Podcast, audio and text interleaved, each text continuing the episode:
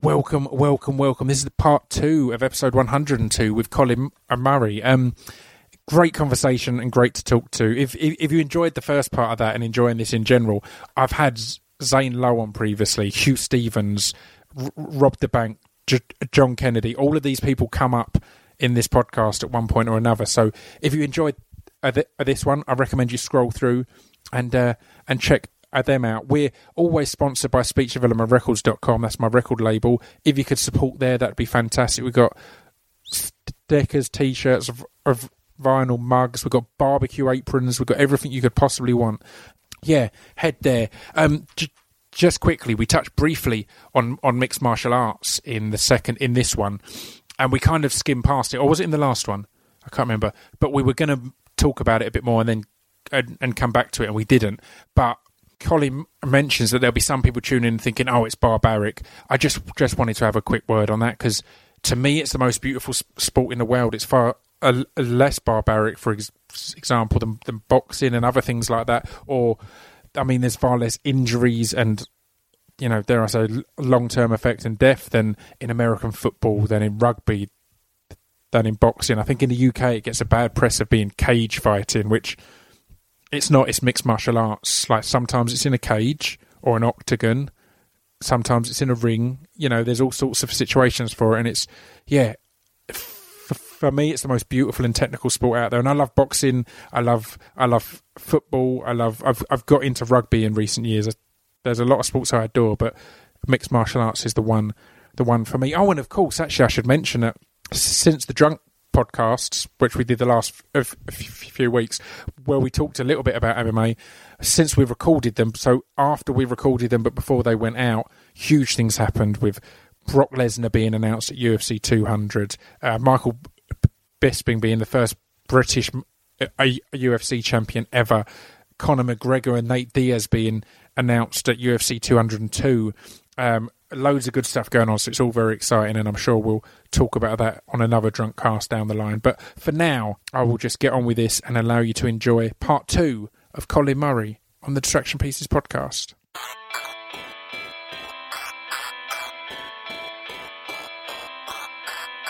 This piece of fiction is the intro to Distraction Pieces.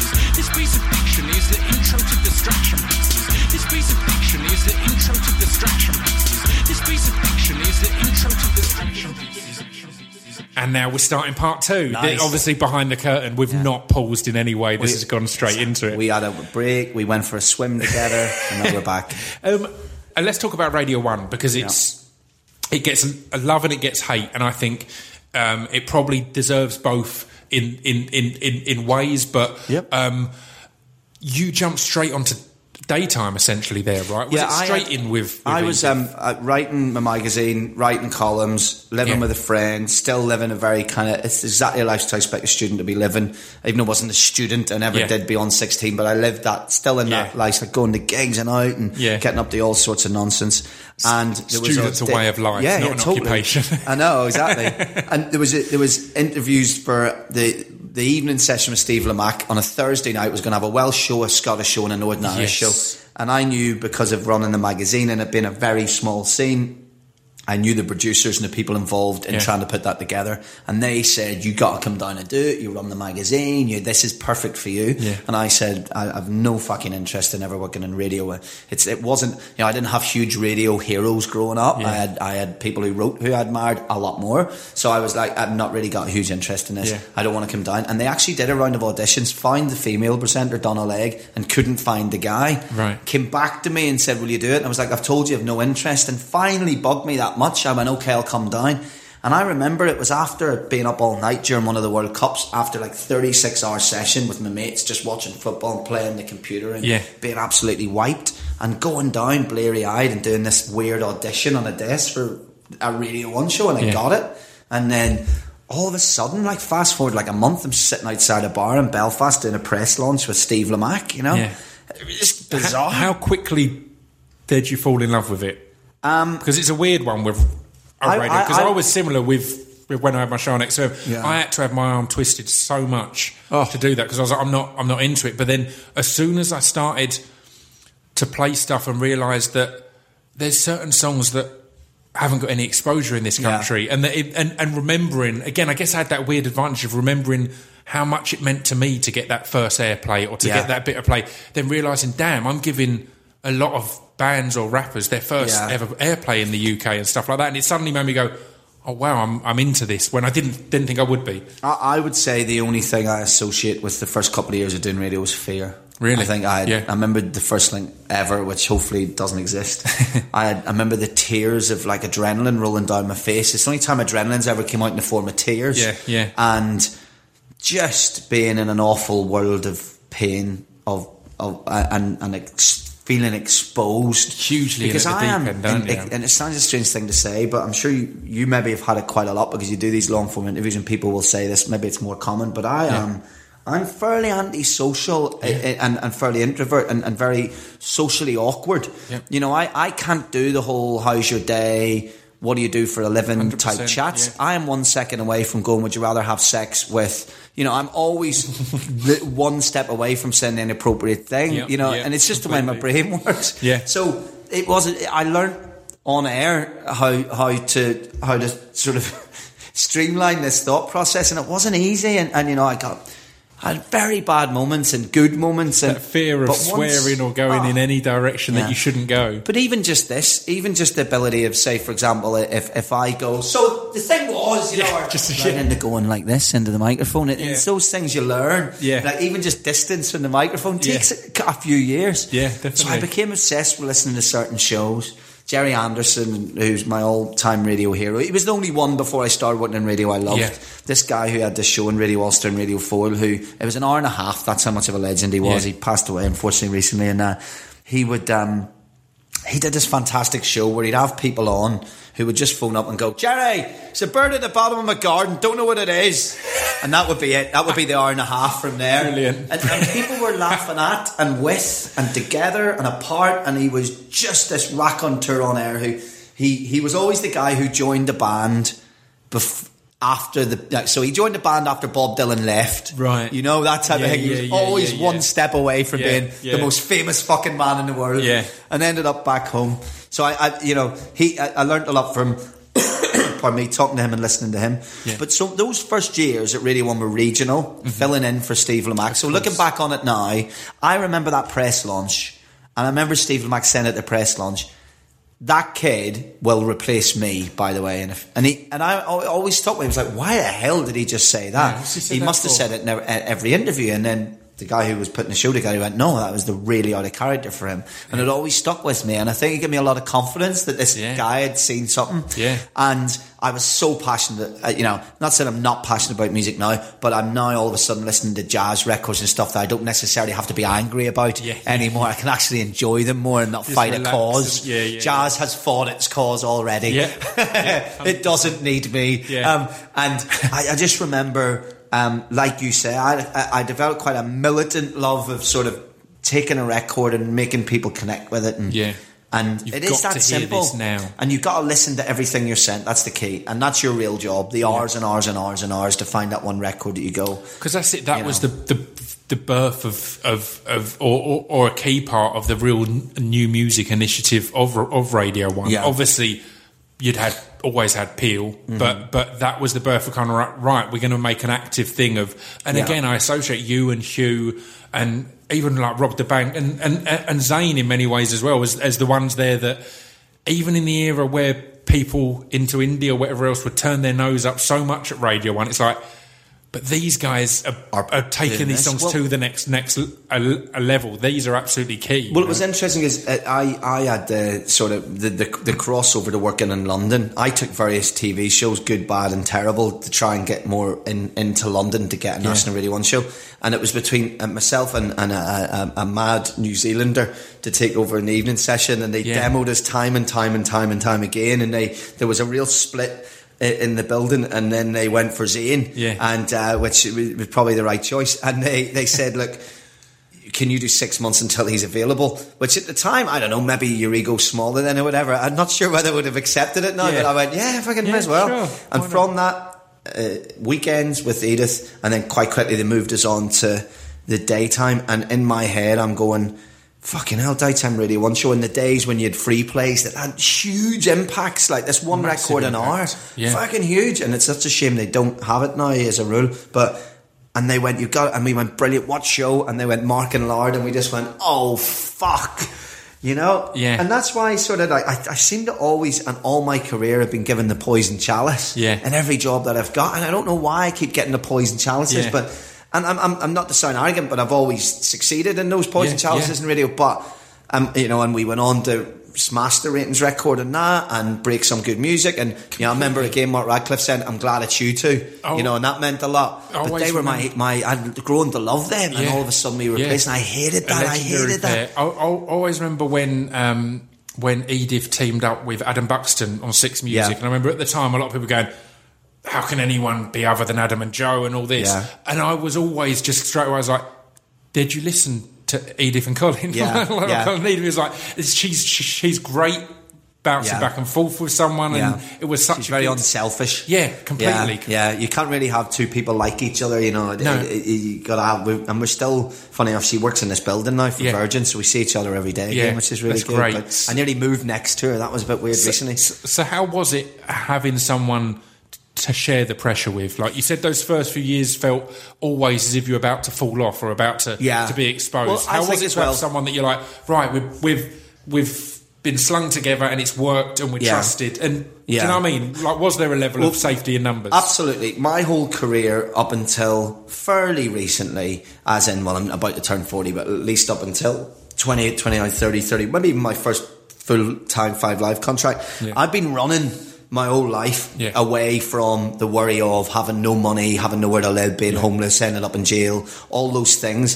You know, I was still running. So while I was doing this like daytime show in Radio 1, I was still running. I was expecting any second someone to go fraud back. Yeah. You know, and that never escaped me in those early Such days. a common, uh, You know? the theme from everyone I seem to talk to, or maybe it's more everyone that's from a working class background or whatever else. There's always that fear of someone's about to say, "What are you doing here? Yeah. Hang on, how, how have Yeah. you got by for so long? Well, You're it's a bit- out on your ear. You know, What's going on?" It's, a, it's, it's an it- it's a it's a thing that we're we're programmed with Yeah. at a time when you're not. As a kid, you're not really uh, compos mentis enough to go. Okay, I'm not. I'm not going to allow that to Yeah. be uh, how I'm socially programmed. Unfortunately, It's we are when we can't do anything about it. I was discussing Um, this. I mean, uh, uh, we're in, or we're just about in, in South London now, and I was, I've, I was, I was talking to a mate of mine recently, saying I've always felt more comfortable in South London, Mm. and she was saying, it's for me, it's the opposite. I always feel slightly more threatened, and it's not as Mm. nice. And I was like. That's what gives me the comfort. I think that slight feeling of it being slightly on edge. If I'm in, in nicer areas, it always feels that exact thing. of Absolutely. even just out in the street, they're about to go back to the station, mate. Go on, Off come you on, go. come on back to the station. Don't know how you got past, And I but think eventually we all reach that place where we we, we we become a little bit more wise and a little Yeah. older and, and, and, and also, you know, perspective and all those Yeah. things that change it. But certainly during that era with the Edith, we were two maddens, you know. We Yeah. were looking back at it now. Really passionate about what we were doing, and, and, and I am very as proud of the fact that you know what happened back then. There was a bit of a playoff, really, and that you kind of liked a third of the playlist. yeah. You, you, you kind of tolerated another third, and you say, absolutely hated a for the third other. you hated? And Well, there's nothing better than coming off the back of something you fucking hate, knowing that you're about to play Biffy Clyro, which sounds like a mainstream reference now, but back then it wasn't. you it wasn't. They, they pop into my head of being an artist. I was able to play daytime Radio One to I think we had five and a half million listeners who hadn't crazy, who were eating beans and toast, Yeah. and who were fucking brilliant then. And and if anything, I, I mean, I, I'm not doing the snobby thing, but you know, certainly that album, the breakthrough album, the, the sort of the two albums before they broke through, and that album would be my favorite little era. yeah. Um, of Biffy Clyro.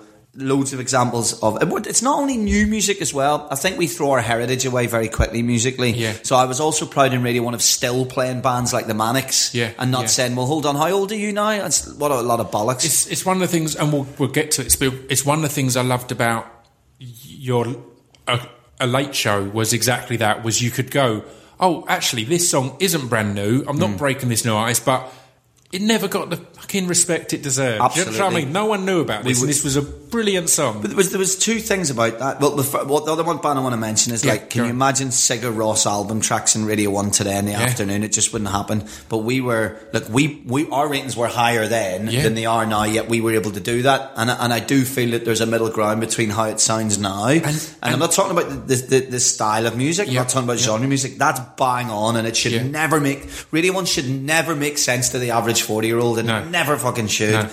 Um, but I think I also witnessed as I was leaving to join Five Live, I think the stripping away of that ability to once an hour, once every 90 minutes, once every two hours to go, you know what? That was Girls Aloud and that was Coldplay, but this is Ára bátur by Sigur Rós and it will break your fucking heart. put that individual down, imprint you know? on to show here's here's what I'm bringing, rather than just.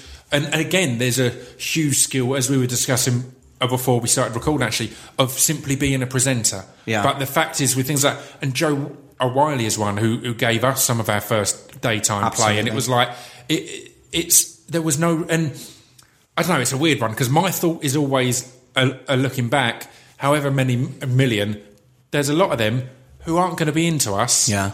But man, it's amazing that someone had the right and ability to play that. Yeah. Just because they chose, like you, you might like this, you might not, but you might Yeah. like this. Um, and Sigur Rós is is a funny one because when uh, you and Edith were doing that, I was working in HMV.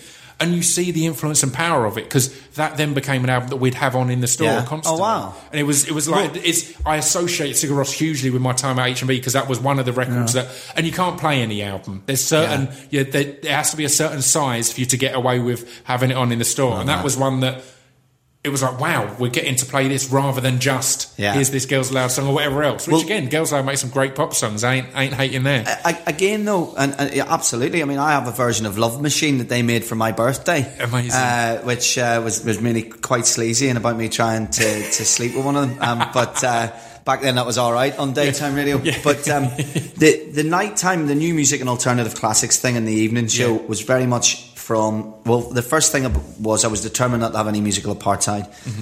Um, I also felt that John P was very, and I'm not uh, in any way going to claim that I listened to every Festive 50 my old childhood growing up because I didn't. But he was a guy who I learned a lot from in the time that I was there. We had a, I remember I broke my hand and I'd switched obviously from night times to day times. Yeah. And I remember he walked past me coming in the door and he went, and my arm in his thing. And he went, "What happened there? Did you get that for crimes to fucking music?" You know, and I, we, had, we always had. A, um, we spent the whole time talking about football, the whole time talking about Brilliant. Liverpool, and the, and I had so and and the thing that about John Peel that always infuriated me was the idea that John Peel sat on every show and went. I care about what label it's on, and I only want to play things that nobody's listening to to look Yeah. clever. He was the opposite of that. Yeah. So he, you know, you look at some of his favorite tracks of all time. Status Quo, Down Down. To this day, one of the greatest things I've ever heard in the radio. Highlanders, ver- uh, happy hardcore version of Hard for Me to Say I'm Sorry. Right. Hold me now. Tough for Me is still one of the fucking greatest tunes of all Amazing. time. Um, he broke the Strokes. He broke the White Stripes. Yeah. Even so, right up until his last days, he was playing the bands first. Why? Because he listened to the tunes. Yeah, he he, sat in a room, played them, and went, "I like these." And I always had that in my head. If you're going to take one thing from the, you know, the greatest music DJ of all time, take that. It's- don't it's- try and be him. Don't try and talk like him. Don't try and be a clone of him. Because just be yourself like he was. It's- but don't fucking throw a record out because it sold a million copies. Because he never did. completely it's, and it's what I always thought when when he passed and there was all this oh this person's the the next John Peel this person's the next John Peel the one that always got me was was John Kennedy because Yeah. he wasn't on that big station but he was tucked away in the middle of the night on XFM doing exactly that Yeah. going from a, a- like grime records that he broke that you'd never Yeah. think J- J- John. Kennedy broke this grime record but it was like oh this is a lovely. I, re- I really enjoy it you know and it's like it's exactly that it's that same thing of that just passion and love for it and and the listening to absolutely everything which And I was so lucky. I didn't have that I couldn't I couldn't I couldn't manage that I was so lucky because I had three very different people who worked on my my nighttime show originally. Yeah. And it was uh, the first the, uh, the team that I worked on when I first started in nighttime radio national was Yeah. a guy called Rob Lewis who was fantastic. Loved radio, young enough for me to connect with. Then we had a really kind of like completely different intelligentsia uh, uh, radio nerd who w- would have made Kenny Everett look like a part timer. Yeah. Do you know what I mean? At radio, he, it was like uh, Joe Harland, who was fantastic, still there now. And then I had this little scraggy, scruffy little young uh, BA called Annie McManus. Who she she went on to do all right, you know what I mean? But she was my broadcast assistant. She was like, you know, the bottom rung of the ladder, little Annie Mac, and you know, and she was like, uh, I really want to DJ, and we were all like, yeah, you should go for it. Fucking hell, she did not, did she? Did but right. what a team to have somebody like her as a kid going. I like this dance record, and she put it on, and her and Rob Lewis would put on Dave Clark or whatever. Which I didn't have that in my repertoire, Yeah. and I would be like, "Fuck yes, that's amazing." Just what track, play the wolf, whatever, you know. And all that was coming from them, while I had a completely different thing that I like with music, and it all came together. It's- and, it's- and I always had a good team. I always was It's that- lucky there to that- have that. f- f- For me, it's that, that that that lack of ego that allows you to do the Miles Davis thing, and it's strange to compare you you you, you running your radio show to Miles Davis putting out a record. But I'm having it. Yeah, yeah, take it. but the fact is, a Miles Davis record has loads of people that aren't Miles Davis on it. Yeah. but it's because he's got that ability to go. Wow, you take the stage for a minute. You Yeah. you run with this. This is amazing, and Yeah. step back. And that's what was exciting. That and it's it's where our brief run of of, of the spoken words uh, surgery Yeah. uh, it came, and it was after I think I'd been on a few times and we'd chatted, Yeah. and you said, "Look, would you be up for doing a weekly thing?" Yeah. that's the spoken word surgery. And originally, I think it was going to be.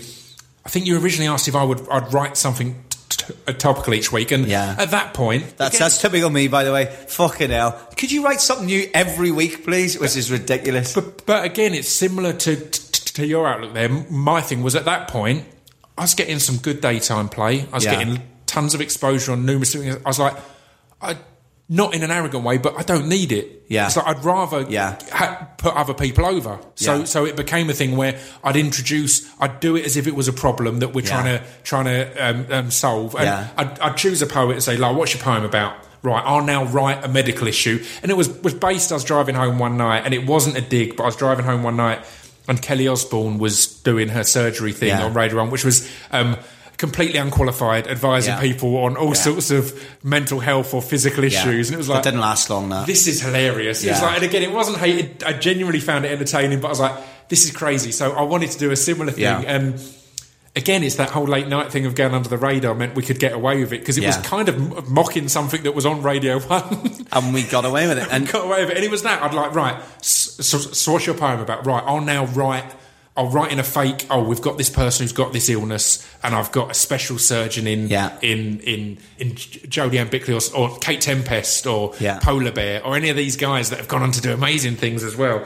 Um, and they're going to give uh, you know a, a solution to that and an antidote. And, And, and where where that went right back to is, if my memory serves me right, which is one of the worst memories in the history of the planet. But Same. is that because because oh God, this sounds so dated now, but it's like Y two K. But we had the first internet feature, so at a time when. The way you got music off the internet was well, the way you stole music was a thing called LimeWire, Yeah. and and really dodgy places Yeah. that you'd type anything in and you'd get it. Yeah. And we wanted to do like a forty-five minutes a week, which was just a mismatch of stuff of stuff that people hadn't dis- really discovered yet outside Yeah. of a very small amount.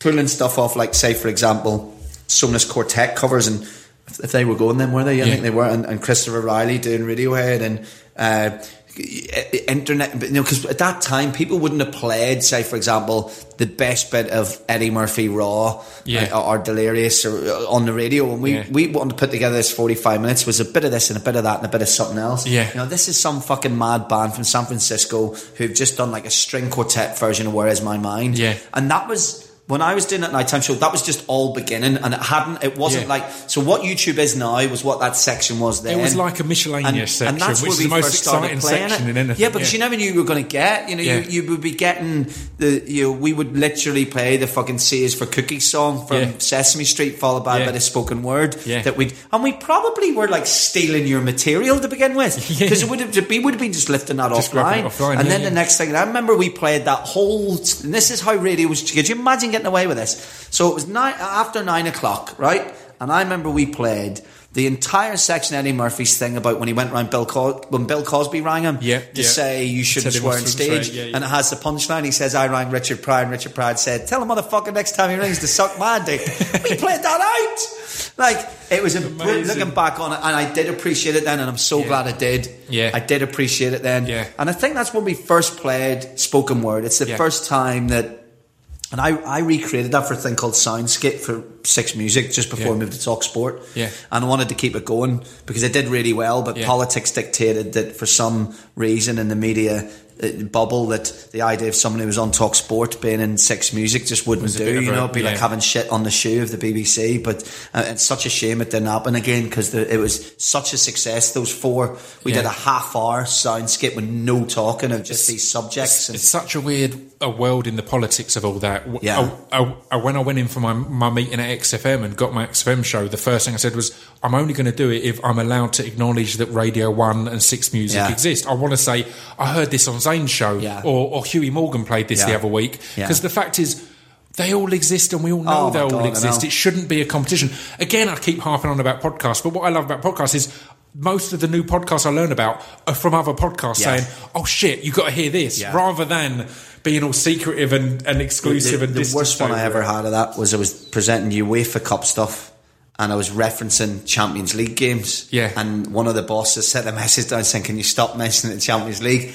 As if people were going to stop watching the fucking Yeah. or stop watching Yeah. the better tournament. and I was like, no, as no, if no. they're not going to have heard of it yet. They're going to be watching Yeah. the Euros and go, Yeah. what's this Champions Yeah, League you this- keep talking about? Yeah, what is this? We'll so I was like, look. actually, we want to connect ourselves to that as much as possible because right now we're showing fucking Spurs away to Dnipro at 5 p.m. So we can connect ourselves to Barcelona, and Real Madrid. Then that's a hell of a- very bizarre how that whole world works. It tends to be with people who've never broadcast, Yeah. though, uh, and that's the thing It's about that it. weird Um, exclusiveness. But it was, yeah, as I said, but it that's how spoken word sort of came into my world. I think, from it- my memory, yeah, and it was, a very, crazy thing at the time because at the time, again, we were all doing a million different things. So Yeah. I was like, oh, this sounds fun, yeah.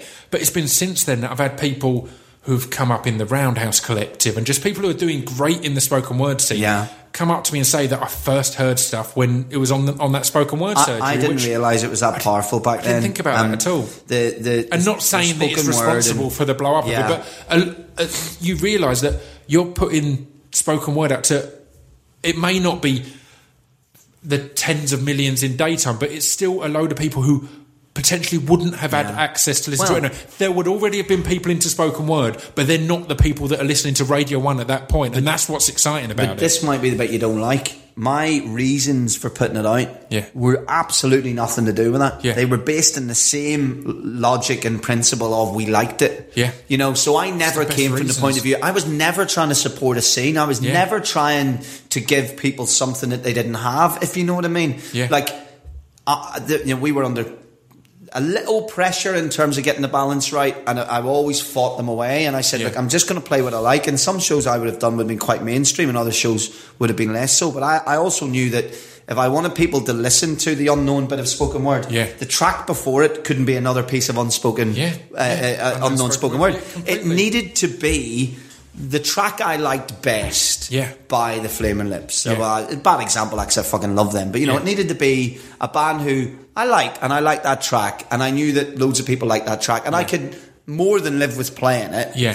Because I knew that that would just mean there'd be 300,000 more people Yeah. would hear Yeah. Letter from God the Man or whatever Yeah. it would be. And, and that that is the art of radio to this day. And again- Even with sport, it's like, I want to talk about the team from amateur football who've been kicked out of their league. Yeah. And I know that if people are going to listen to that, I need uh, uh, Alan Shearer on after the news and before that piece to be talking about Manchester United's new signings. And it's that bit in the middle that Yeah. makes the show. And And, and, it was always those tracks that made the show. a But I didn't do it to support a scene. It's And that, that's the difference between the artist and the presenter, I it's, think. it's genuinely a simple psychological thing there as well. Is it? It buys you a bit more time of the bit that they're not f- familiar with, and I find that again. Yeah. the DJing in clubs is.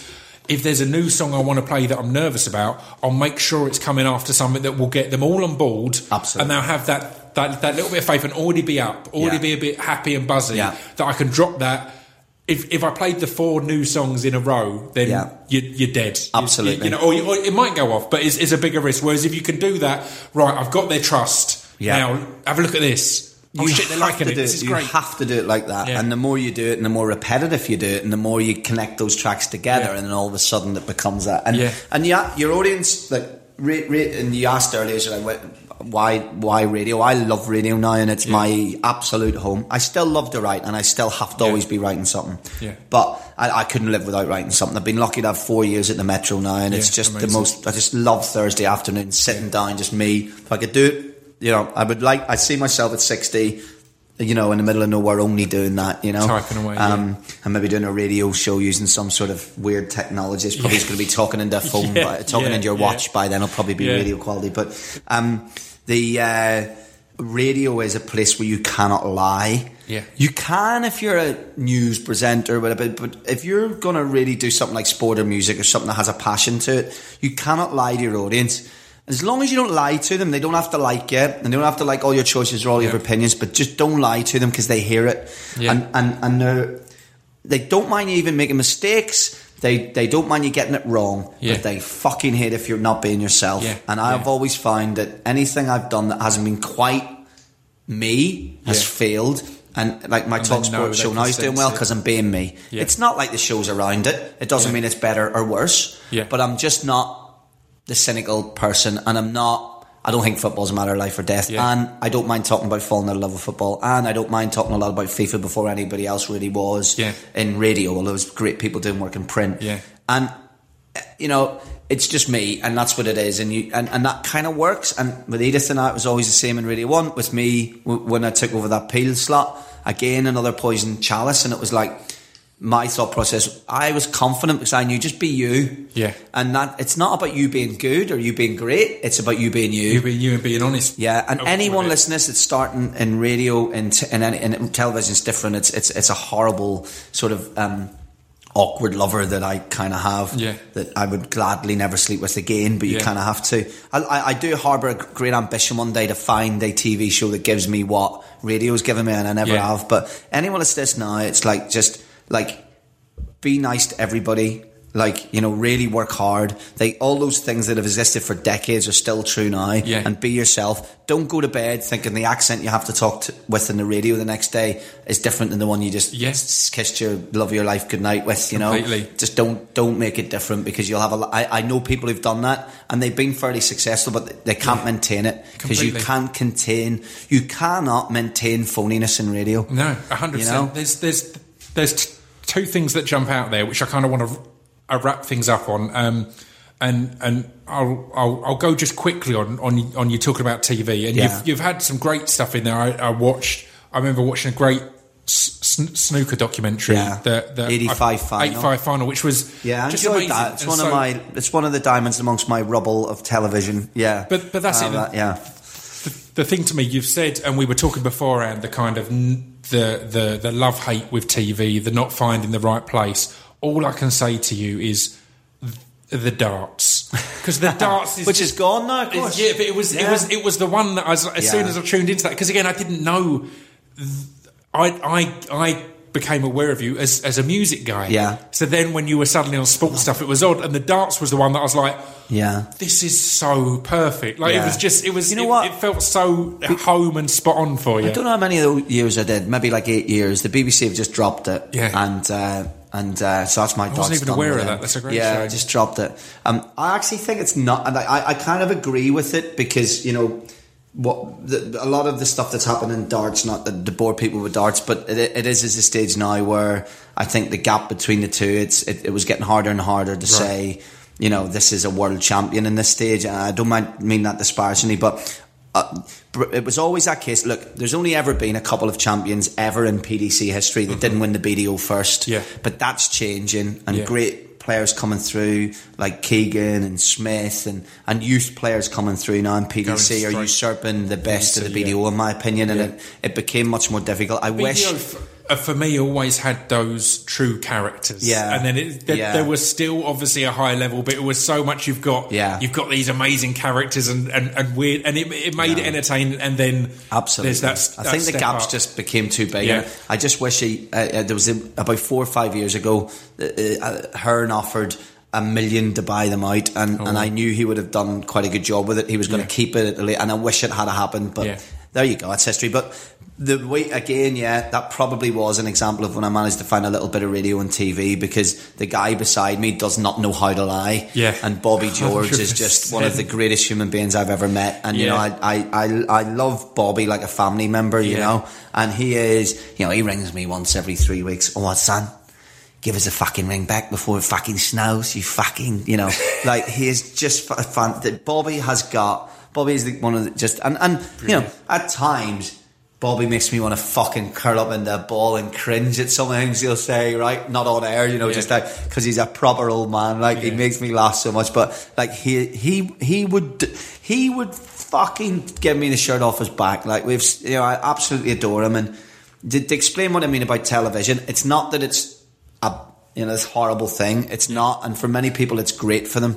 But I, I every morning plan a radio show by sitting down and going right. What's the big things? What's the small things? What's happening? Right? How can we invent that and make that? You know. So how can we take, for example, that story and where is it going to go to? And okay, here's roughly what we're going to do, and let's let it develop. Yeah. Um, like for example, Owen Coyle was made manager of Blackburn that last week, and he, he managed Burnley. And the the owners of Blackburn are at loggerhead still with the fans, the Venky's, and they they won't even sit down with the consortium that want to buy fifty one percent. Yeah. I'm not saying they need to sell it, but sit down with them. Yeah, yeah, Everybody that knew that story, you know. So I was able to run through that story, and then we just did, you know, because I know the presenters I have on that day, and that guy's a comedian, that guy likes to laugh. We did a like, what was the conversation in that room when they decided Owen Coyle was the right guy for the job? Yeah, yeah. because it, you couldn't have picked, you know, it, it would, it, you could not have picked a more inappropriate manager at Yeah, the moment. yeah. that like it sent the Blackburn fans in the meltdown. You know, we've run through that sort of like where in the list did they come to, and that's what t- that's what radio is. You know, It's like everything is a challenge. S- w- w-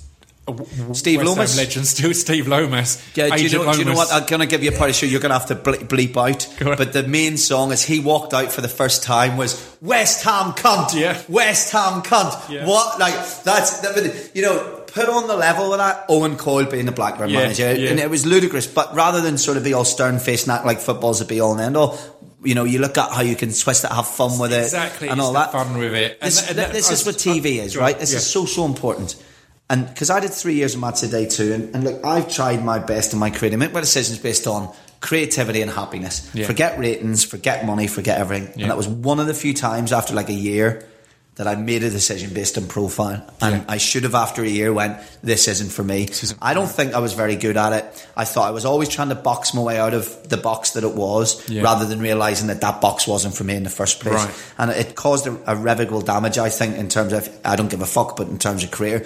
And it's this that when you're watching Match of the Day, Match of the Day 2, and Sky Sports and whatever else, do you realise that when the pundit says this is what I think happened, and then they run something that illustrates that, that was made four hours ago. So now reverse the process. He had to have told that guy four hours ago that he wanted to point out that the left back was out of position. Yeah. He then had to tell me that that's what he wanted to talk about, and I had to ask him something appropriate so he could lead into that. Yeah, yeah, yeah. It is mind numbingly dull. And that's why Completely. I end up in the paper every month for making an inappropriate comment because I was so fucking frustrated. I did. I did. You a, know? a show on, on BT Sports for, for, a little while, an MMA show called called Fighting Talk, Yeah. actually, which was a, a popular. Nothing name. like being original. Um, um, well done. Fucking hell. I was, I, was, I, was, I was doing that, and it got. I always got tons of love on there, and this Yeah. guy Dan Hardy, who's an ex-fighter, Yeah. got loads of love, and and OJ You did the Ball- Clipper race recently, Dan Hardy. yeah, Yeah. yeah, and uh, yeah, he's doing amazing things. Yeah. But but OJ OJ Borge was the was the presenter of it, and he always got a lot of stick. But the fact I'd always defend him because the fact is he's the one that's got an earpiece in, Yeah. having to do all this awkward shit. And uh, me and Dan Yeah. get to go there and talk excitedly about Yeah. fights, and that's it. We've got the easiest job in the world. He's the one that's got to go. Now I have to ask this question to lead on to this, or I have to ask that. That people are say it just seems like he's got an agenda. It's like, well, yeah, he's got an agenda. It's a TV show. Yeah. It's, Well, so the- the- the person who'll get the most again, stick- It's that weird th- thing of TV, Yeah. and that was even as one of the ones who was getting. I never got a bad word when I was on. it. I'd have some people saying. Why is this guy on there? Yeah. Who is he? What's he got to do with MMA? But as soon as we started talking, they'd go, "All right, no, he knows what he's he knows what he's talking about." and the other thing is, his job is probably to sit as close to the centre as he can. Yeah, and yeah. unfortunately, in the world of fandom and passion, whether it be football, whether it be music, if you sit, especially in sport, if you sit in the middle and you can see both sides, Mm-hmm. Yeah. well, you're actually biased to both sides. Yeah. Because that's not what being a fan is. It still frustrates me these days when I hear. Uh, and sometimes it happens to people have them the show and they're like, I'd rather you didn't say what football team I supported. And I'm like, why the fuck not? Yeah. Don't be here then. Yeah. Go away and, Yeah. and, and, and fucking ban allotment and sit Yeah. there and listen to other people be passionate because, and that's what I love about Talk Sport. You know, we ask our audience to trust us Yeah. when the red light's on, not to be biased in our, not to be vindictive against those who would be our rivals. That's it, it's the but at the same vindictive. It's time, fine to have not, bias. It's You've got to fine to be bias, biased, 'cause of you- course. you're- you're a passionate But don't hide our passion. Yeah. Like, wouldn't it be awful if I was going on the radio for the Euros and going, well, obviously I would be just as delighted if Wales won or England than Northern Ireland. Fucking I'd be glad they all went out. I'd be glad they, they were all disqualified just for us to win one match. and and that's the thing. And I would hope an England fan would say, on hearing that, I know that 90 percent England fans or more would go, good on you, because that's exactly how I feel about That's my exactly England. How, how Yeah. feel. And it's, it was the beautiful thing uh, with the whole Agent Lomas thing and, and Yeah. Steve Lomas at Mill was I was getting so much sick from West Ham fans, but it always it was it was funny and it was right and it was fair. And the fact is, we still still one of like Mill will get a lot of stick for a lot of the bad things in their history or whatever else, but. Still, one of the wittiest moments in history was when West Ham had their last game and were going down from the Premiership, and a plane flew over with a banner that said "Avram Grant, Millwall legend." Someone had gone to the trouble, and even all my West Ham man face Yeah. like that was fair That play. was all right. We're, we're, we're gutted that we're getting Yeah. relegated, but that was that was funny. That was fair play. That's why I will the never. thought that's gone into that. So- some fan bases have a history of things that absolutely they need to take responsibility for, 100%, and and 100%. that stretches across various fan bases. But I'll I will never let that minority, whether it's a few people or a few hundred or a few thousand, ever take away the fact that you know. I probably know 50 to 60 Chelsea fans, and Yeah. none of them would have been those guys in the train in Paris. Yeah, and I know course. hundreds of Liverpool fans and hundreds of Manchester United fans, and none of them would have been those fined for chance at Yeah. the Europa League game. And I always try my best in radios to say, look, I'm not, I'm not excusing it. I'm saying that they should. not Recently, I did a thing on air saying we should ban pitch invasions because if the players now are being confronted by these idiots coming on the pitch, and sometimes, yes, we all have to suffer because of the small amount of people. Mm-hmm. But I'm always trying my best to not allow the silent majority to be ignored in what I do in sport because I grew up in an era where the silent majority were afraid Yeah. socially, politically uh, to speak up because they were worried about the consequence that would come up. And that's always stuck with me, even though sport's so less important in life Yeah. and death and life, you know, and how you grow up. It still sticks to me. Like, I know the power of the silent majority when Yeah. they find their voice. And I always Yeah. try and put that across. I think that's important in sport. But TV for me is always, I've felt like it's a straight jacket. Yeah. Um, and I hope one day I'll find something. But hey, I don't fucking need to. Do you know Yeah, what I mean? exactly. Like, So- I'm, I love the radio and I just, you know, I really do. I have such a passion for it. And that's the beauty of it. I have, I have people ask, oh, because the podcast is doing well, and people say, "S- so what's the plan with this? Is it going to Oh, be a radio show? Is it going to be a TV show? I It's know what you should do, The film plan it." is this. The plan is this. It, Yes. it's- it- this is Oh. this was the plan, and it's better than I could have hoped. know, so I know. But the thing that again, I'll wrap things up com- completely now because I need to, to let you get on your way. But I'm okay for 14 minutes. well, let- let's get to the thing that the thing that always I found really inspiring f- from you was when a Radio One are having one of their sh- their sh- sh- shuffles and move arounds. It's a scary moment. Hmm. There's people who are like, "Shit, this is. Yeah. this is the end of my career. I'm having the rug pulled from underneath me. Yeah. I'm being moved on." Essentially, there's probably a psychological thing of I'm being told I'm old now because, Yeah. as you said, daytime Radio One shouldn't make sense to a 40 year old. You know, things like that. It's like in many, this is a big thing. But the, the thing I loved when you moved on from Radio One was it just went from strength to strength. And again, as I said, I didn't really know that much about the, the, the sport passion and things like Mm-hmm. Yeah. that. And it wasn't, it's like right now, I'm smashing it in, in Yeah. sports radio and on TV and all these other things. It was like, wow, he didn't spend a year going, oh, what do I do? How do, can I get a small slot on Mm. Well, no, Six well- Music or can I go on to this Yeah. or that? It was like, cool. Well, I tried Well, to leave guys. earlier. Thanks So for I- letting me go. I tried to leave earlier, a year Yeah. earlier, and uh, the boss at that stage, Andy Parfitt, said, "Look." He he said some very nice things to me. He took me out and said, "This is why I want you to stay. It's not a commercial thing. I feel like you need to have different layers of a station, and I see you as the little sprinkle that I need at Yeah. the moment." And I thought, okay, and I stayed an extra year and left just for 31st birthday. But when I was like 22, 23, 24, and I, I watched how and I observed how there was a Radio One, Radio Two thing that happened, and then Yeah. Six Music was invented and I have no problem with that. But I I knew then I didn't want to be that guy. Right. I don't. I didn't, and still don't want to be playing the records that I discovered when I was 24 to the same people when fo- was 44. Yeah. I've ran away from that ever since. So I give them a year's notice. And one of the things that will always stick in my head that was it really, really frustrated me, and I have so many nice memories about Radio One, but. That year, when it came around to the Radio Academy Awards, they didn't enter me in any of the categories because they said it would look bad if I won as I was leaving. Mm. And that was the one thing stuck me. I thought, what a really bad low blow. And the other thing that happened that's was, um, so anyway, so I had, so what was great? 2007, a, w- a winner of the Radio Academy Awards as best as best music we got? Then, yeah, music? we got the music award Yeah. back then. I always say we because like Natasha Lynch and, and Rachel McElroy were just fantastic and, with and me. on Natasha was amazing when Oh, we were, were sorting so out good. all the spoken Um, word stuff as well. So I'm. I, I was I was already doing fight and talking Five Live. So the switch to Five Live, I made that. I had a year to sort it out, which was really good. But you know, it's funny about things that some people look down their nose at because I broke some bands who I haven't liked since they became big. So I like I was the biggest Snow Patrol fan ever when they were on Jeepster. Yeah. And I remember Final Straw coming through and having stand up arguments about playing Run, which I still think is a fucking amazing piece of pop music. Yeah. And okay, I didn't like the album after. I didn't like the album after that because they chose that this mainstream world was going to be one that they moved in, they were ensconced in rather than would sort of maybe stay in the edges of a Yeah, bit. sure. Um, but still very proud of the fact that you know th- those early records. But the Darkness was another one. I got to claim responsibility for some as well. The Darkness. Yeah. I remember right, that was. I remember the Pyramid stage when that all blew up and they played that. The last song they did in the set was "Get Your Hands Off My Woman, Motherfucker," Yeah. and at the very end of it, which goes "Get Your Hands Off My Woman, Motherfucker," wow, and then it finishes. They went "Get Your Hands Off of My Woman." Stopped the gig, just silence. People cheered, and Justin went, "Thanks, Colin, motherfucker." And you know that is Right. one of the greatest Yeah. five things that ever happened to me. Yeah. That connection between the, you know, I always argue passionate, and I remember Joe, one of the Joe Harland who I mentioned earlier, one of the one of the few crosswords we had. He came up to me and he said.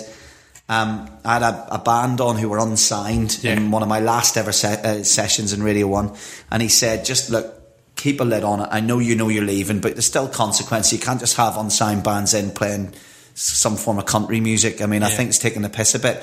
And I went, "Okay, fair enough. Just for the record, they'll be the biggest band in the world." And he laughed. He went, "No, they won't." And I went, "No, no, no, no. Seriously, they will." So that session was Mumford and Sons. um, so I think I've always had a decent ear for that. And then, yeah, so. Um, I love it. but uh, so I never wanted to be. I never wanted to have my fingernails in the door of Radio One being Yeah, dragged out. being pushed onto that. I never that, wanted that to- process yeah. of have, oh, now you're Yeah. on two, and now yeah, you're this or that. I just wanted to be the guy who, and, and now I harbour very different ambition, but Yeah.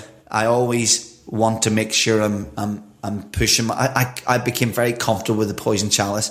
When, when you sort of are an underdog to begin with and haven't done radio, Yeah. and you you know you're an underdog in the newspaper because you don't have a qualification. You're an underdog at Radio One because you've never done radio. You're an underdog in the afternoons because you're replacing Mark and Lard. You're an underdog at night because Yeah. you're replacing fucking John Peel. Yeah. You know, it kept happening. You know, your mo- even when it came to talk sport, it was Keys and Gray. You know, and it was, there was like a real kind of course. strong sentiment for Yeah. for and against that show in a weird way.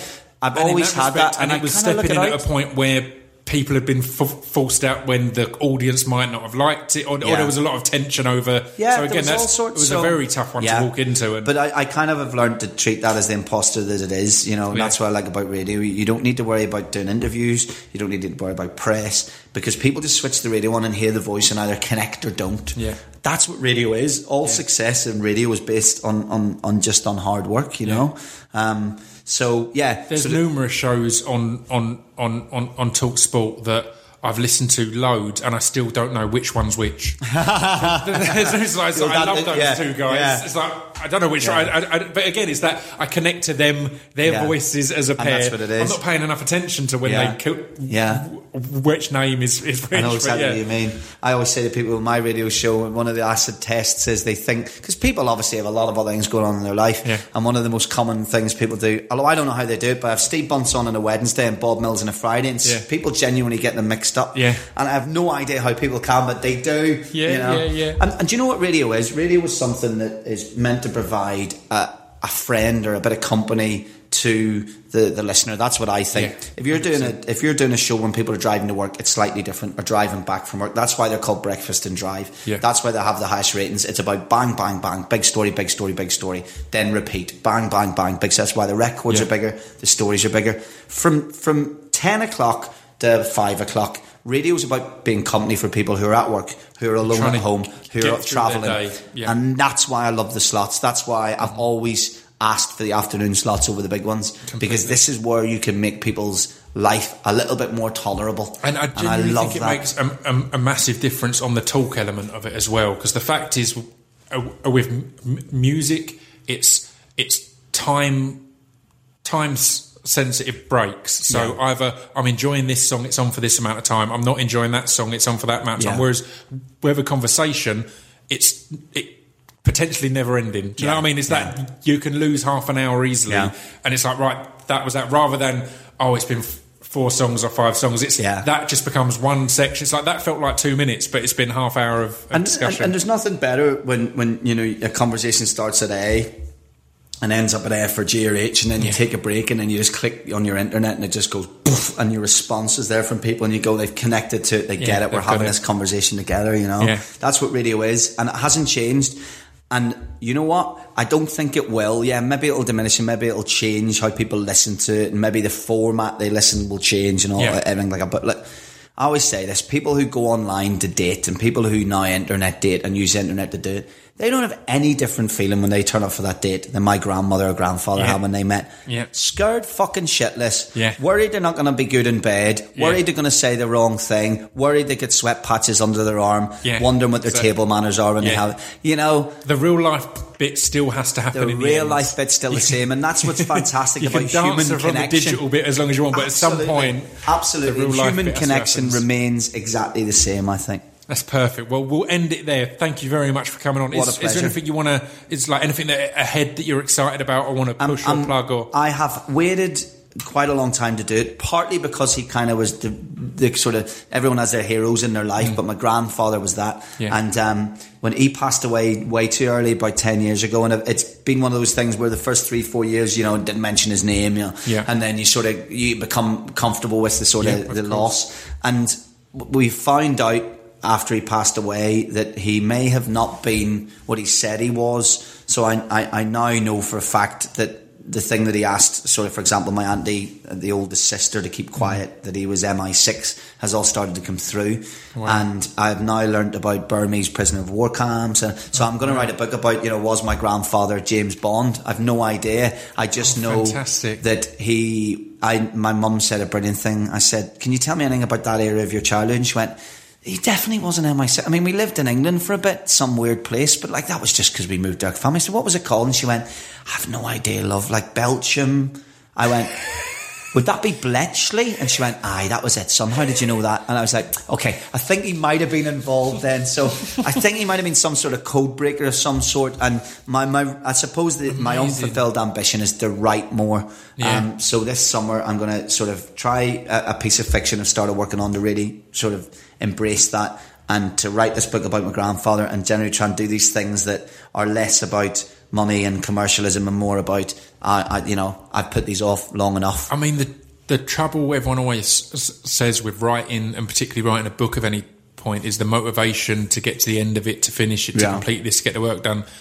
I couldn't think of a project that anyone could be more motivated to Exactly. research Well, and get excited and get to the bottom of because Yeah. it's, it's as much for you to go. Exactly. So what was this? Yeah. What was going on? That's that sounds like an amazing project. It's been more about getting to the stage where I can handle listening to people talk about them. Yeah, and sure. not, and I've been there for a few years, and I don't know why it's taken me so long to pull Yeah. the trigger on it. But I am this summer. I've taken the time off after the Euros, and I'm, Yeah. I've got two weeks off to probably go and interview people who are very old in our family before they pass away. I don't not, not be morbid, but no, it's now or never for in a lot of cases. So I want to get that done.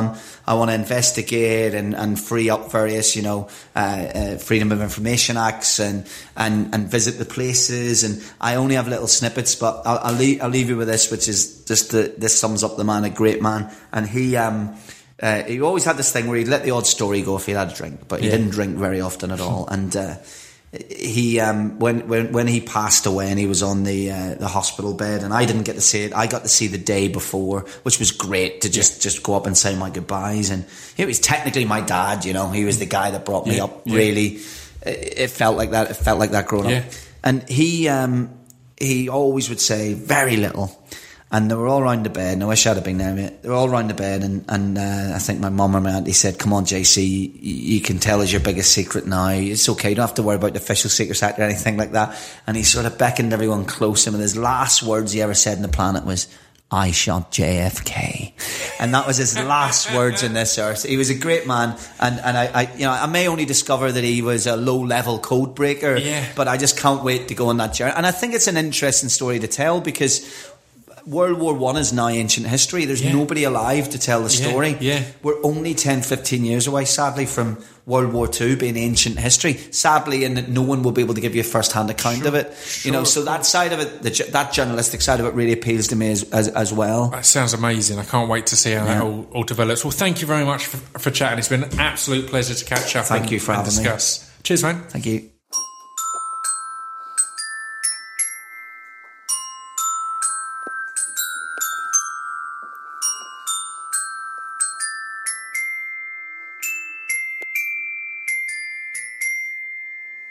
You've been listening to Scroobius Pip's Distraction Pieces. There we go. Two exciting parts, and we really could have rambled forever and ever. It was so so lovely to catch up with Colin. Great dude. I love the man. Um, so that was good. Thank you for tuning in. We're going to have more next week. Obviously, we're always back every Wednesday. If you enjoyed this, have a bit of a scroll through. But also, if you could rate us or or give us a review or anything like that, it all helps us with with iTunes and with the sponsors and things like that. And I'm going to be honest with you. I hear tons of podcasts say that, and I just ignore them. I don't do it, so I can't really get mad at you if you don't. If I'm honest, but you know what? Next time I hear them say that, it takes moments, and I know the effect of it. It takes moments. So I'm gonna I'm gonna give that a high score. I'm gonna give Jim Ross and the Ross Report five stars because it's a five star podcast. I'm going to give The Fighter and the Kid five stars. I'm going to give Joe Rogan Experience five stars. I'm going to give Talk is Jericho five stars. I'm going to give Stone Cold Steve Austin podcast, both the family friendly and the unleashed one, five stars. I'm going to give Tuesday Night Jaw five stars. I'm going to say give Say Why to Drugs five stars. I'm going to give everything five stars. Five stars all round because there's some great podcasts out there and I recommend you check them out. And thank you for checking us out.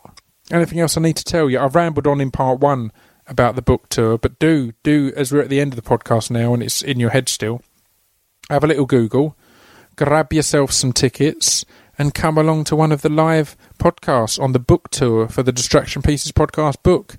I cannot wait to see you all. It's it's, it's beautiful because the thing I've missed um, I missed most from being off from touring, and I'll be honest, I've been crazy busy since I've been off from touring, so I've not had that much of a chance uh, to miss it. I was talking to Suli Breaks the other day, and he was asking if I miss it, and I was like, mate, I've done in the last year, I've done two TV shows, a feature film, and not not again. I'm not saying it's lead parts, but it's a lot. It's crazy to fit it in a year. A weekly podcast, um, a book, and uh, you know a, a lot of other stuff that I've not kind of put out or mentioned yet.